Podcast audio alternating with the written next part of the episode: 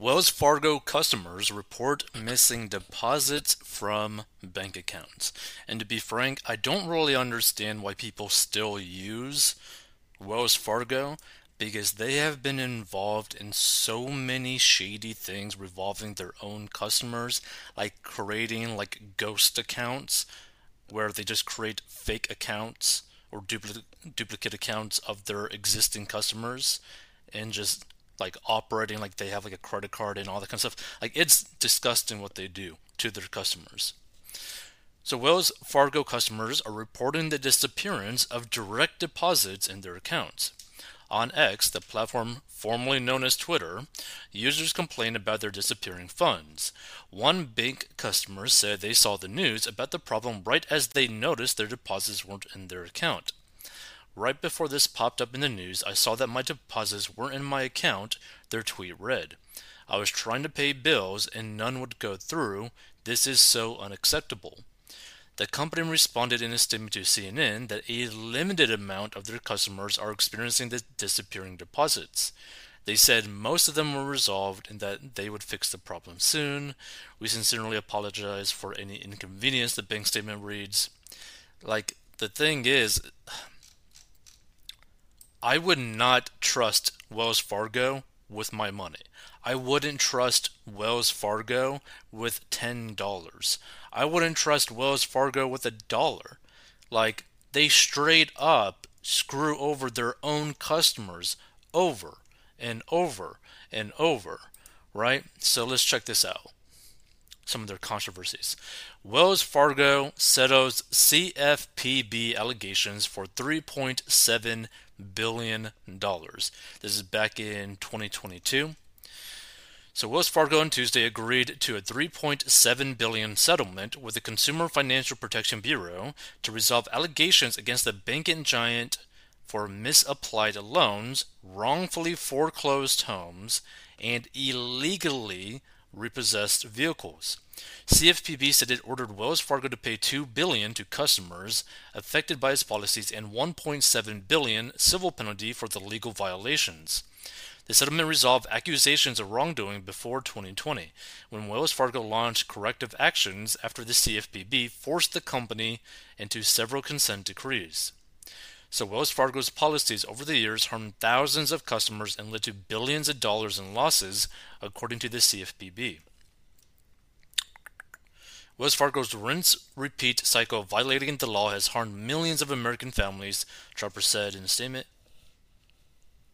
The $1.7 billion civil penalty will go into federal government's civil penalty fund, which can be used to compensate victims of harmful policies. As part of the agreement, CFPB will terminate a consent decree from 2016 related to student loan servicing and is working on ending a 2018 consent decree related to home mortgages and auto loans, according to Wells Fargo. Let's see, da, da, da, da. keep scrolling, keep scrolling. Let's see right here. So, one of the charges against Wells Fargo states that they have denied thousands of people mortgage loan modifications over a seven year period, which resulted in the wrongful foreclosure of homes. The bank also charged surprise overdraft fees against customers who had enough money to cover an expense, authorized improper fees, and interest in auto loans, sometimes illegally repossessing vehicles, and froze more than 1 million consumer accounts based on false flags of fraudulent activity. Wells Fargo said it has since implemented several changes to the harmful policies as recommended by CFPB. Like, again, if you are going to go, like, do some sort of banking out of all the banks to choose from, don't go with Wells Fargo, right? So let's do this, right? Top banks in the world. Oh, I'll put it like this in the USA. Let's see, not the largest. Want to see.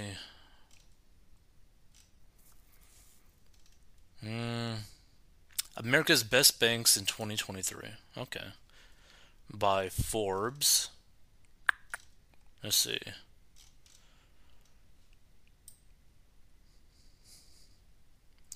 Hold on. So, let's see. rank one is CF, uh, CVB Financial. Interesting. Two is fin- uh, First Financial Bank shares. Three is Enterprise Financial Services. Mm, I think this may be the most profitable one, I guess. That's not really what I'm looking for. Top banks in the USA for positive reviews. Let's go with that.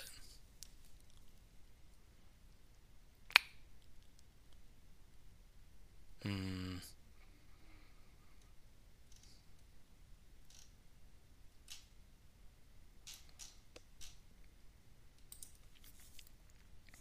Maybe the best national banks.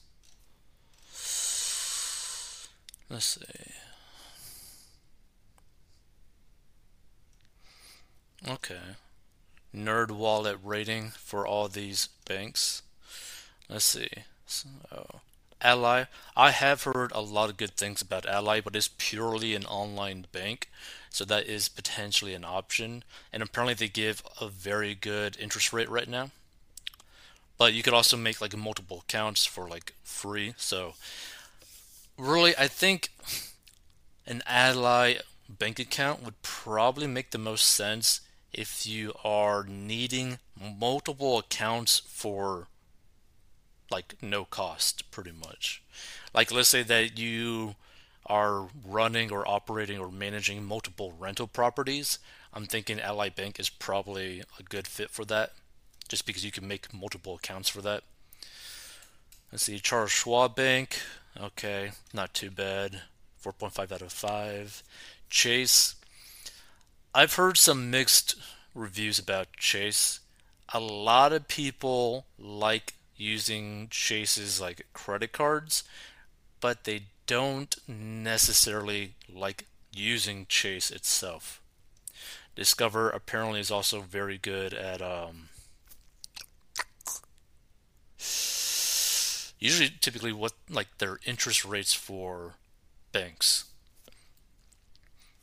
SoFi, SoFi pretty much just tries to get you into loans.